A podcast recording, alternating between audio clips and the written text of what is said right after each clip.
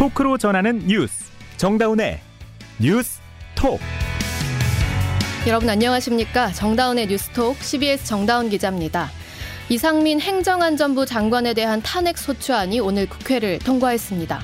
앞서 두 번의 대통령 탄핵 심판과 사법농단 사태 법관 탄핵 심판이 있었지만 국무위원이 탄핵 심판 받게 된 건 헌정사상 처음인데요. 국회 의석 60%를 차지한 야3당의 합의로 일사천리로 이뤄졌습니다. 여당은 강하게 반발하는 상황이라 앞으로 전국은 더 강한 대치 국면이 될 수밖에 없어 보이죠. 잠시 후 국회 출입 기자에게 오늘 현장 상황 들어보고요. 요즘 금융당국은 은행 이사회 실태를 점검하겠다. 과도한 성과급도 뜯어보겠다. 연일 견제구로 날리고 있습니다. 과도한 관치라는 지적과 함께 공공성은 뒷전인 은행들이 반성할 계기라는 평가도 함께 나오는데요. 이런 분위기 변화의 배경이 뭔지 짚어보겠습니다. 오늘 방송 CBS 레인보우와 유튜브 CBS 뉴스 채널에서 화면으로도 보실 수 있고요. 2월 8일 수요일 정다운의 뉴스톡 시작합니다.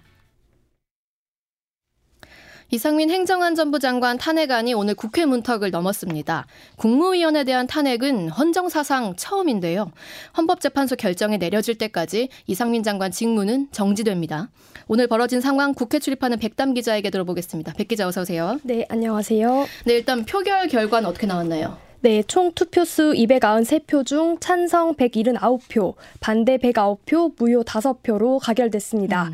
탄핵안이 통과되기 위해서는 제적 과반수 이상의 찬성이 필요한데요. 네. 이번 탄핵소추안은 더불어민주당, 정의당, 기본소득당, 국회의석의 60%를 차지한 야3당이 함께 나섰기 때문에 어렵지 않게 통과됐습니다. 그러면 이상민 장관 직무는 뭐 언제부터 정지된 거예요, 지금? 네, 지금부터 정지되는데요. 통과 직후부터. 통과 직후부터 음. 헌법재판소 결정이 날 때까지 직무 정지입니다. 네. 지금까지 장관 탄핵안은 이 장관을 제외하고 총 다섯 차례 발의됐지만 실제 본회의를 통과한 적은 없었습니다. 어. 네, 이번에 헌정사상 처음으로 국무위원 탄핵안이 통과된 겁니다. 그런데 탄핵안 의결 시한 내일까지로 알고 있었거든요. 이거 상당히 빠르게 진행된 것 같은데. 네, 오늘 국회 대정부질문도 예정돼 있어서 이후에 늦게나 표결이 이뤄질 거라 예상했는데 네. 민주당이 의사일정 순서에 의사일정 순서에 반발해서 이 의사일정을 변경하는 부분도 표결을 했고요. 아, 앞당겨서 하자. 네, 맞습니다. 음. 탄핵 소추안 안건 순서를 앞당겨졌습니다. 음, 그 순서까지 일부러 앞당겨서 강하게 추진을 했는데 뭐 여당도 가만히 있지 않았겠죠. 계속 신경전이 있었다고요? 네, 맞습니다. 앞서 이 장관 탄핵 소추안을 강행하고 있는 민주당에 대해 국민의힘은 가결될 경우 헌법재판소 결과가 나올 때까지 국정 공백이 불가피하다며 반대 의사를 강하게 비춰왔습니다. 표결 당일인 오늘 오전에는 국민의힘 주호영 원내대표가 국회의장실을 직접 찾아서 합의되지 않은 의사 일정은 잡지 말아달라 음. 탄핵소추안의 본회의 상정 자체를 반대하는 의견을 피력했고요. 네. 같은 시각 민주당은 최고위원회의를 열고 이상민 장관의 탄핵소추안이 반드시 통과되어야 한다고 거듭 강조했습니다. 음. 앞서 말씀드렸다시피 표결을 언제 할지 들고도 갈등이 있었는데요. 네. 김진표 국회의장이 대정부 질문 이후에 탄핵안을 처리하겠다는 입장을 밝히자 네. 곧바로 민주당이 응하지 않겠다 음. 반발을 했는데 민주당이 본회의가 시작하자마자 의사일정 변경 동의안을 통과시킨 거죠. 음. 국민의힘은 표결을 막아보겠다며 소추안을 법사위에 해부하는 안건을 음. 올리긴 했는데 법사위 회부해서 다시 한번 논의해보자. 네 맞습니다. 했는데 이따 표수가 부족했군요. 네, 제적 의결수를 채우지 못해서 부결됐습니다. 음, 자, 뭐 전반적으로 분위기가 아주 삼엄했겠는데요. 네, 맞습니다. 아무래도 여야 지도부가 각각 본회의에 전원 참석해달라는 공지를 하면 서 이탈표 단속에 나서는 모습이었는데요. 네. 더불어민주당 김승원 의원은 표결에 앞서서 제안 설명에 나서서 희생자 유족 국민이 국회에 명령하고 있다며 탄핵안이 가결되어야 한다고 다시 한번 강조했습니다. 들어보시죠. 그저 이태원 거리를 걸었다는 이유만으로 희생자들은 목숨을 잃었습니다. 희생자가 유족이 국민이 국회에 명하고 계십니다. 국회는 헌법이 부여한 권한을 다하여 국민의 명령을 따라야 할 책무가 있습니다. 결국 탄핵안이 통과됐고요. 이후에 여야 반응은 어땠습니까? 네, 탄핵안이 통과된 직후 여야는 상반된 목소리를 냈습니다. 음. 특히 국민의힘은 의회주의 폭거라면서 야당을 강도 높게 비판하고 나섰고요. 음. 규탄 대회를 열겠다고도 밝혔습니다. 네. 표결 직후에 기자들과 만난 국민의힘 정진석 비대위원장은 민주당이 저지른 일은 대한민국 헌정사에 씻을 수 없는 의회주의 폭거다. 의회주의의 폭거다. 네, 음. 고스란히 부, 고스란히 부메랑이 돼서 민주당에 돌아가게 될 것이다고 말하기도 했습니다. 음. 반면에 민주당은 이 장관을 탄핵하라는 국민의 준엄한 명령을 수행했다면서 국민이 장관에게 부여한 권한과 책임을 다하지 못한 것은 바로 이 장관이다. 음. 법의 심판을 기다리기 바란다고 밝혔습니다. 그리고 대통령실도 계속 이상민 장관을 이제 지켜온 상황이었잖아요. 네. 입장이 나왔습니까? 네, 통과 직후 입장을 냈는데요. 의회주의의 포기이다. 의정사의 부끄러운 역사로 기록될 것이라는 짧은 논평을 냈습니다. 의회주의의 포기다. 네. 자, 이제 키는 헌법재판소로 넘어갔습니다. 네. 앞서 우리가 이제 노무현 대통령 그리고 노무현 전 대통령, 박근혜 전 대통령 탄핵 절차 겪어본 적 있잖아요. 근데 국무위원 탄핵은 아까 말씀하셨다시피 처음이니까 어떤 관문이 남은 거죠? 네, 일단 본회의를 통과한 소추안을 헌법재판소에 제출하면 공식적으로 탄핵 심판이 시작됩니다. 네. 절차적으로 절차적으로도 내용적으로도 헌재에서 어떤 판단이 나올지 예상하기 좀 어려운데요. 음. 일단 헌법재판소법에 따라서 국민의힘 소속 김도읍 법사위원장이 형사재판의 검사 역할을 하는 소추위원이 되니까 아, 날카롭게 질의를 해야 될 역할이 국힘에 있는 거네요? 네, 맞습니다. 음. 여기서부터 사실 쉽지 않아 보이죠. 네네. 네, 또 앞서 노무현 대통령 탄핵 심판 당시에는 탄핵 심판 청구는 중대한 법 위반의 경우를 말한다. 음. 이러면서 헌재가 탄핵안을 기각한 적이 있었잖아요. 네네. 네, 그래서 이상민 장관이 핼러윈 참사 국면에서 중대한 법 위반을 했느냐 음. 이게 쟁점이 될 걸로 보이는데요. 네. 여당은 경찰 조사에서도 이상민 장관의 혐의가 발견되지 않았다 음. 이렇게 주장하는 것이고 중대한 법 위반이라는 게 쟁점이 될 건데 네. 사실 이제 이번 특수본 조사에서도 혐의점이 안 나왔던 거잖아요. 이상민 네, 장관은. 맞습니다. 음. 네 그리고 반면 반면에 야당은 노 대통령 탄핵 때와 달리 이상민 장관은 매우 추상적인 헌법 위반이 아니라 음. 재난안전법이라는 구체적인 법률 위반이 있다 이렇게 주장하거든요. 그러니까 좀 지켜봐야겠어요. 아무래도 이 네. 중대한 네. 법 위반이라는 것에 대해서 어떻게 쟁점 판단이 될지. 자 시간은 얼마나 걸릴까요? 네, 노무현 전 대통령 탄핵 심판의 경우에는 63일 걸렸고요. 그때 좀 빨리 나왔어요. 네, 네, 박근혜 전 대통령 때는 91일 걸려서 인용 결정이 나왔죠. 네. 네, 헌재는 소추안이 제출된 때로부터 180일 안에 최종 선거를 내려야 되는데 음. 이번에도 헌재 결정이 내려지기까지는 수개월이 걸릴 거로는 보입니다. 근데 들어보니까 180일이라는 게 이게 강제 사안은 아니고 훈시 아. 규정이라고 해요. 그래서 네, 사법농단 법관 탄핵 때는 잘 아시다시피 거의 한 8개월 걸렸거든요. 그러니까 음. 행안부 장관 공백이 길어지는 건 뭐 명백한 거죠? 네, 맞습니다. 장관 공백은 불가피한데 행안부 장관은 즉 행안부 측은 즉각 정통 관료 출신인 한창섭 차관 체제로 전환했습니다. 음, 실세 차관 두겠다. 네, 맞습니다. 행안부는 장관의 직무가 정지됐지만 업무 공백이나 내부 혼란은 없을 것이라는 입장을 내놨습니다. 네, 여기까지 백담 기자 잘 들었습니다. 여러분은 지금 뉴스다운 뉴스 정다운의 뉴스톡을 듣고 계십니다. 아들 퇴직금이라는 명목으로 대장동 개발업자들에게 뇌물 50억 원을 받은 혐의로 기소된 곽상도 전 국민의힘 의원에게 1심에서 무죄가 선고됐습니다. 다만 불법 정치 자금을 수수한 혐의는 유죄가 인정돼서요. 벌금형 받았습니다. 박희연 기자가 보도합니다. 곽상도 전 의원의 아들이 대장동 개발업자 김만배 씨로부터 화천대유 퇴직금으로 받은 돈은 50억, 세후 25억 원입니다. 검찰은 곽 전 의원이 2015년 대장동 개발 컨소시엄에서 하나은행이 빠지려고 하자 모종의 역할을 하고 그 대가로 50억 퇴직금을 챙겼다고 보고 재판에 넘겼습니다. 재판부는 약 1년의 심리 끝에 성과급으로 지급된 돈의 대가성이 인정되지 않는다며 무죄를 선고했습니다. 재판부는 50억 원은 사회통념상 이례적으로 과다하다면서도 알선과 연결되거나 무엇인가의 대가로 건넨 돈이었다고 보긴 어렵다고 판단했습니다. 곽 전 의원은 당연한 결과란 입장입니다. 뇌물이라고 얘기하는 사람 한 사람도 없었고 어, 전부 다 그 회사 안에서 내부적인 절차에 따라서 직원에 대해서 성과급 줬다고 얘기했지 저하고 관련 있다는 얘기를 한 사람이 아무도 없었습니다. 다만 또 다른 대장동 업자인 남욱 변호사가 곽 전 의원에게 20대 총선 직전 건넨 5천만 원은 불법이라고 봤습니다. 이에 곽 전 의원에게 벌금 800만 원을 선고하고 5천만 원 추징을 명령했습니다. 남 변호사에게도 벌금 400만 원이 선고됐습니다. 검찰은 무죄 판단을 받아들이기 어려운 부분이 있다며 항소 의사를 밝혔고 곽전 의원도 전부 무죄를 주장할 계획이어서 법정 공방은 2심으로 이어질 예정입니다. CBS 뉴스 박희원입니다. 요즘 경제 뉴스 보시는 분들이라면 견제구, 제동, 감독 강화, 제재 뭐 이런 단어들 눈에 띄셨을 것 같은데요. 금융당국이 시중은행에 대한 강한 관리자로 지금 역할을 강, 강화하고 있습니다. 이 금리부터 은행 회장 선임, 지배구조 문제 이르기까지 다방면에 손을 뻗치고 있는데요. 관치가 시장을 망친다 뭐 이런 지적 당연히 나오고요. 반면에 은행의 사회적 책임 고려하면 그렇게 볼 수만은 없다 이런 의견도 교차합니다. 금융팀 박성환 기자와 자세한 내용 짚어보죠. 박 기자 안녕하세요. 네, 안녕하세요. 네, 오늘 금융감독원의 올해 업무 계획이 이번에 나왔는데 은행 이사회 운영 실태를 점검하겠다는 내용이 포함됐더라고요. 이거 구체적 내용이 뭐죠?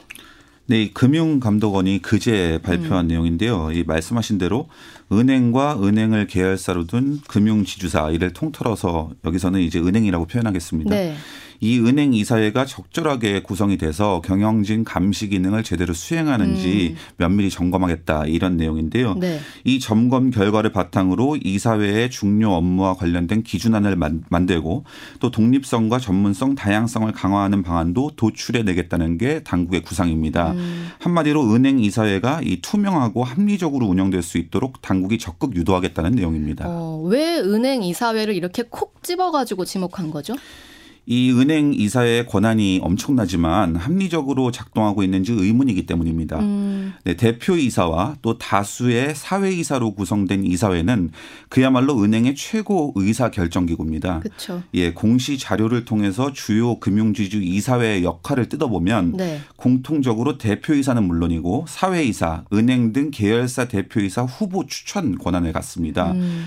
또 경영진의 성과 평가와 보상 체계 수립까지 이사회 구성원들이 좌우하는데요. 네. 그런데 이 이사회 구성의 대부분을 차지하는 사회 이사 자리에 이 대표와 가까운 이들이 포진해서 맞아요. 주요 안건에 찬성표만 던지는 CEO의 거수기 역할을 한다는 비판이 끊이지 음, 뭐 않았습니다. 뭐 꼴보직이다 이거. 네, 그렇습니다. 네, 보수는 굉장히 많이 받아가면서 제 제동을건 역할 제대로 안 한다 이런 비판 많았잖아요. 네, 맞습니다. 음. 그런데 이 은행은 이 대표적인 소유 분산 기업이죠. 네. 좀 말이 어려운데 윤석열 대통령은 이를 이 주인 없는 기업이라고 최근에 표현했어요. 네.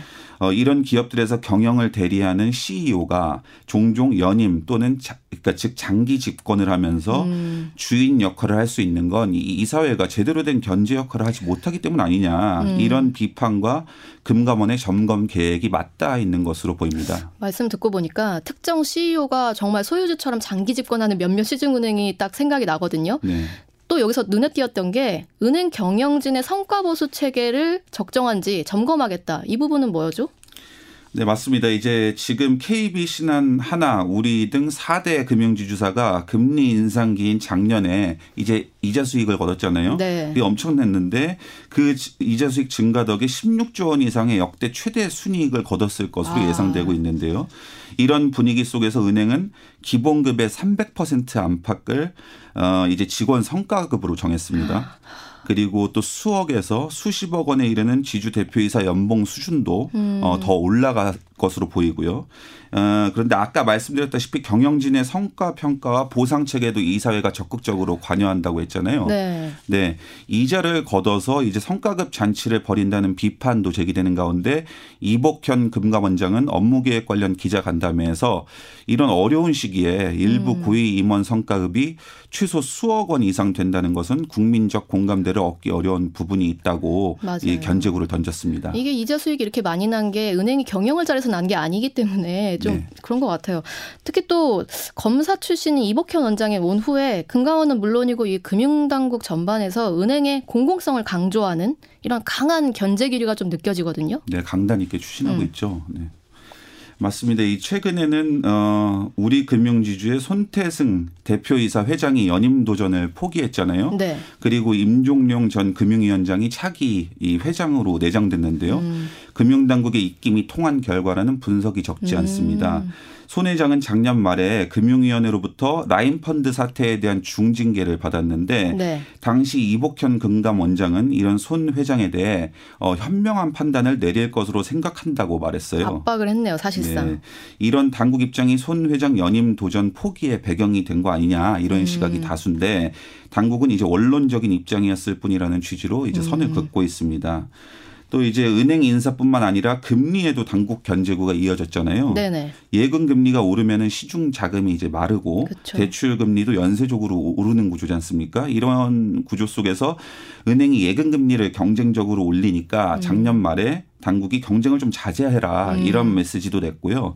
올해 초에는 가계와 기업의 부담을 이유로 들면서 어, 대출 금리 인상을 좀 자제해라 이런 음. 취지의 메시지도 또 냈습니다. 자 이게 뭐 의도는 좋을 수 있는데 이런 식의 관치가 계속 심화되면 시장을 망친다 이런 주장은 늘 나오잖아요. 뭐 어떻게 봐야 될까요?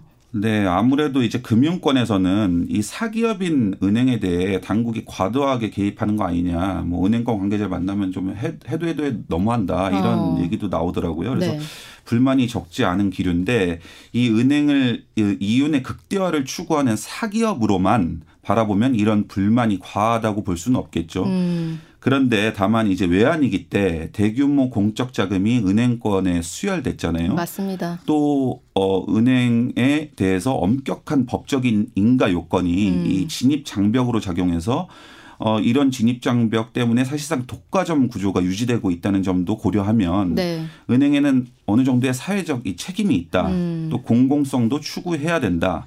이런 측면에서 보면 당국의 적절한 견제가 필요하다는 전문가 의견도 음. 많이 나옵니다. 이 성태윤 연세대 경제학부 교수의 의견 한번 들어보시죠.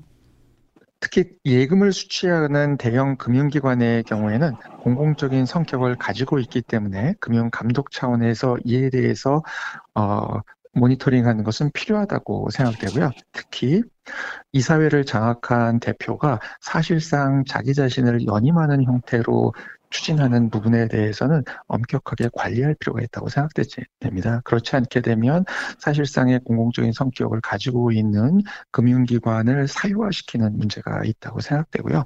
어, 이 사회를 장악한 대표가 사실상 자기 자신을 연임시키는 형태 이거는 제동을 걸어야 된다. 어, 이 부분 좀 공감이 가네요. 네, 그 금감원도 이번에 그거 그와 관련해서 그 그를 개선할 수 있는 방안, 그러니까 음. 지배 구조가 나름대로 이제 사회적 책임 을 지닌 은행이 음. 지배 구조를 좀 투명하게 갖춰야 된다. 네. 이런 차원에서 지금 어, 집중 점검을 진행하겠다는 거거든요. 네. 네. 근데 이와 관련해서 뭐 최근까지 이제 관치다 이런 지적이 뭐 금융권에서 많이 나오니까 음. 그런 가운데 이제 윤석열 대통령도 최근 같은 맥락으로 어, 발언한 게 있는데 이 발언도 한번 들어보시죠.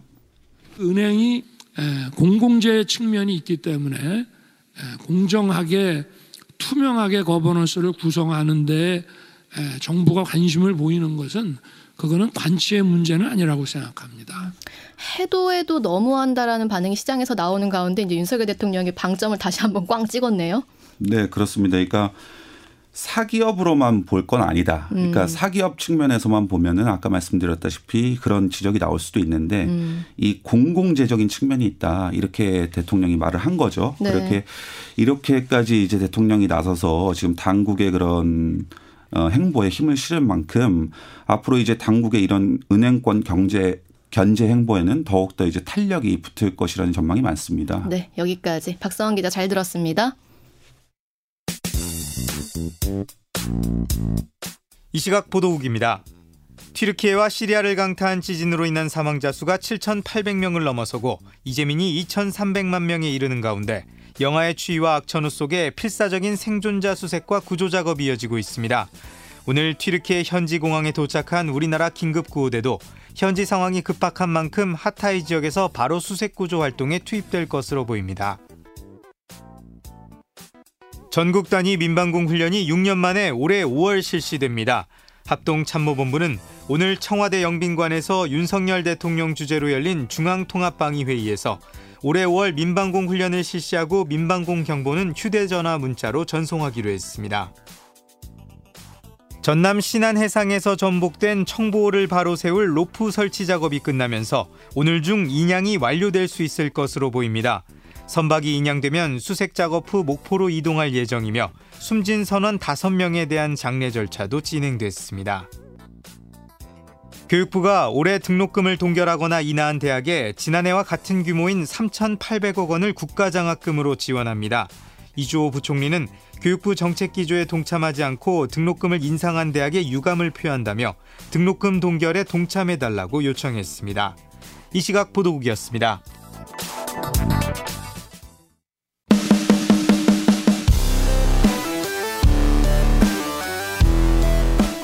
온라인 핫 이슈를 짚어봅니다. 어텐션 뉴스.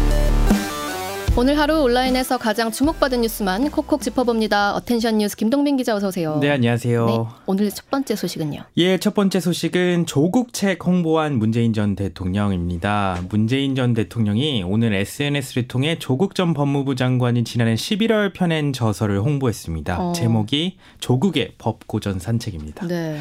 문 전 대통령은 책에 대해 좀 의미심장한 이제 평가를 내렸는데 네. 저자의 처지가 어떻든 추천하고 싶은 좋은 책이다. 어. 이렇게 얘기하면서 가진 어려움 속에서 꽃을 피워낸 저자의 공력이 빛난다. 이렇게 평가했습니다. 이게 오늘 올린 거라고요? 네, 오늘 오후에 오전에 올린 건데 시기가 약간 미묘합니다. 네, 문전 대통령의 이런 홍보글이 더욱 주목을 받는 데는 역시 지난 3일 조 전 장관의 1심 재판 결과가 나온 뒤였기 때문일 네. 텐데요. 네. 문전 대통령은 과거 대통령이던 시절 기자회견에서도 조 전 장관에 대해 유무죄 결과와 무관하게 조 전 장관이 장관이 지금까지 겪었던 고초만으로도 음. 크게 마음의 빚을 졌다 이렇게 말한 적이 있지 않습니까? 네네.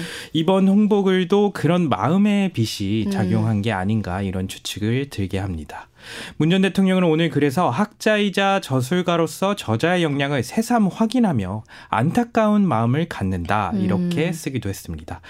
또 문 전 대통령은요 누구나 법치를 말하지 정작 민주주의와 짝을 이루는 법치주의 법치주의가 국가 권력을 제약하는 원리라는 인식은 부족하다. 음. 그렇기에 현대 민주주의 법정신의 뿌리가 된 법 고전 사상들을 일반 시민에게 쉽게 강의하는 책을 펴낸 것은 법학자로서 매우 의미 있는 작업이다. 이렇게 평가를 했습니다. 음, 보시는 분들에 따라 또 이것도 또 이것도 아, 평가가 논란이 좀 될 수 있을 것 같기도요. 네, 다음 소식은요? 예, 다음 소식은 튀르키예인의 한글 호소입니다. 어. 튀르키예의 규모 7.8의 대지진이 발생해 수천 명이 사망하는 등 피해가 속출하고 있는데요. 네.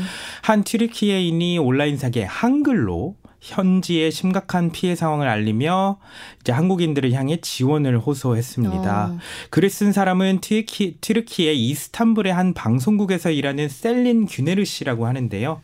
규네르 씨는 한글로 여러분 비상사태입니다. 음. 이러면서 튀르키예에서 집이 무너져 수천 명의 사람들이 거리로 나앉았다. 침낭, 담요, 이유식, 식품 지원과 같은 기본적인 지원이 필요하다. 이렇게 도움을 호소했습니다. 어. 그러면서 이재민들을 돕기 위해 성 성금을 받은 튀르키예 공식 기관들의 주소도 첨부했는데요. 네.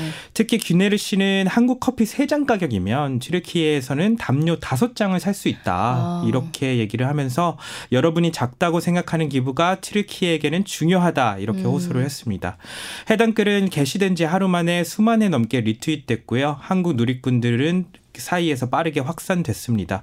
일부는 기부 인증글을 올리기도 하셨더라고요. 음. 이런 한국인들의 반응에 귀네르 씨는 생각보다 큰 도움을 받았다면서 형제 나라의 도움을 잊지 않겠다 이렇게 화답을 했습니다. 그러니까 뭐 사진으로 보는 것보다도 현지에서의 물자 부족 상황이 굉장히 심각하다고 하더라고요. 네. 커피 세 잔 가격 여러분 기억하시길. 네, 네 다음 많은 관심 부탁드립니다. 네.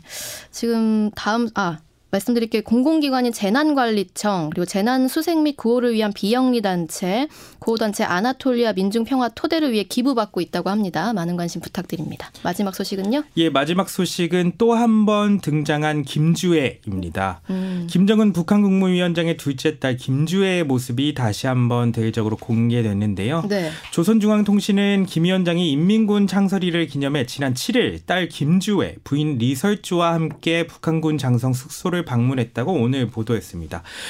이날 김주애는 검은색 아동용 수, 숙녀복 차림이었고 어머니 리설주와 비슷한 머리 모양을 한 채로 등장을 했는데요. 어, 굉장히 성숙한 모습이네요. 저희 네, 지금 키가 굉장히 큰 모습이에요. 어, 화면으로 사진이 나가고 있거든요. 네. 어머니와 같은 머리 스타일이네요. 네. 가르마는 반대쪽이더라고요. 아. 특히 보도에서 김주애에 대해 존경하는 자제분이라고 지칭을 했는데요. 음. 지난 보도에서는 존귀하신이라는 표현을 썼습니다. 네. 존경으로 표현을 바꾸면서 뭐 위상을 높인 것 아니냐 이런 해석도 나오더라고요. 어. 걸을 때도 김 위원장 바로 옆에서 리설주 보다 앞서서 걷는 모습도 포착이 됐습니다. 음. 아무래도 김주애와 김 위원장의 동행을 강조하려는 것으로 보이는데요. 네. 이를 통해 핵무력 등 국방력을 통해 미래 세대 안전을 담보한다 이런 메시지를 내보이려 거, 음. 내보이려 한 것 아니냐 이런 분석도 나오고 딸을 있습니다. 통해서 미래 세대에 대한 모습을 네. 네 여기까지 김동빈 기자였습니다. 네 감사합니다.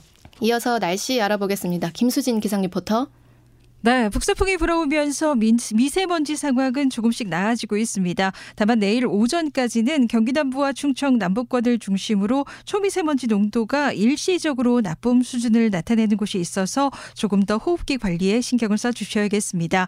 이런 가운데 내일 밤부터 모레 오전 사이에는 전국에 비나 눈 소식이 있는데요. 내일 늦은 오후 제주를 시작으로 내일 밤부터 모레 새벽 사이 그 밖에 전국으로 비나 눈이 점차 확대되겠고 이번 강수는 모레 오전 오전부터 점차 그치겠습니다. 특히 경남 북서 내륙과 강원 남부 산지, 경북 북동 산지에 5에서 최대 15cm 안팎의 큰 눈이 예상되고요. 그밖에 강원 산지와 강원 남부 내륙, 전북 전북 동부와 충북, 경북 북부와 경남 북서 내륙에도 1에서 5cm 안팎의 눈이 이어지겠습니다. 그리고 제주도에는 20에서 60mm, 전남 경남에 5에서 40mm 안팎의 다소 많은 비가 내리겠고 그밖에 중서부 지역으로는 1cm 안팎의 눈이나 5mm 안팎의 적은 양의 비가 이어지겠습니다. 이런 가운데 내일 아침 기온 서울 대구 영하 3도, 원주 청주 영하 4도로 오늘보다 좀 더 낮겠고요. 내일 한낮 기온은 서울 10도, 대전 부산 11도, 광주 12도의 분포로 오늘과 비슷하거나 오늘보다 좀 더 높아서 일교차가 크겠습니다. 날씨였습니다. 네, 강진이 강타한 튀르키예에 급파된 한국 해외 긴급 구호대가 현지 시간으로 오늘 오전 6시 57분 튀르키예 남동부 가지안테프 공항에 도착했다고 합니다. 이 가지안테프는요 이번 강진의 진앙으로 이 막대한 인명 피해가 발생한 곳이거든요. 지금 인명 구조 골든아워도 지나가고 있고요. 기온도 6도까지 떨어져서 굉장히 수색 구조 급박한 상황이라고 합니다. 좀 전에 말씀드렸던 커피 세 잔 가격에 이 크고 작은 힘을 모아서 모쪼록 더 큰 피해를 막을 수 있기를 기도해 봅니다. 오늘 정다운의 뉴스톡이 준비한 소식 여기까지고요. 저희는 내일 다시 뵙겠습니다. 고맙습니다.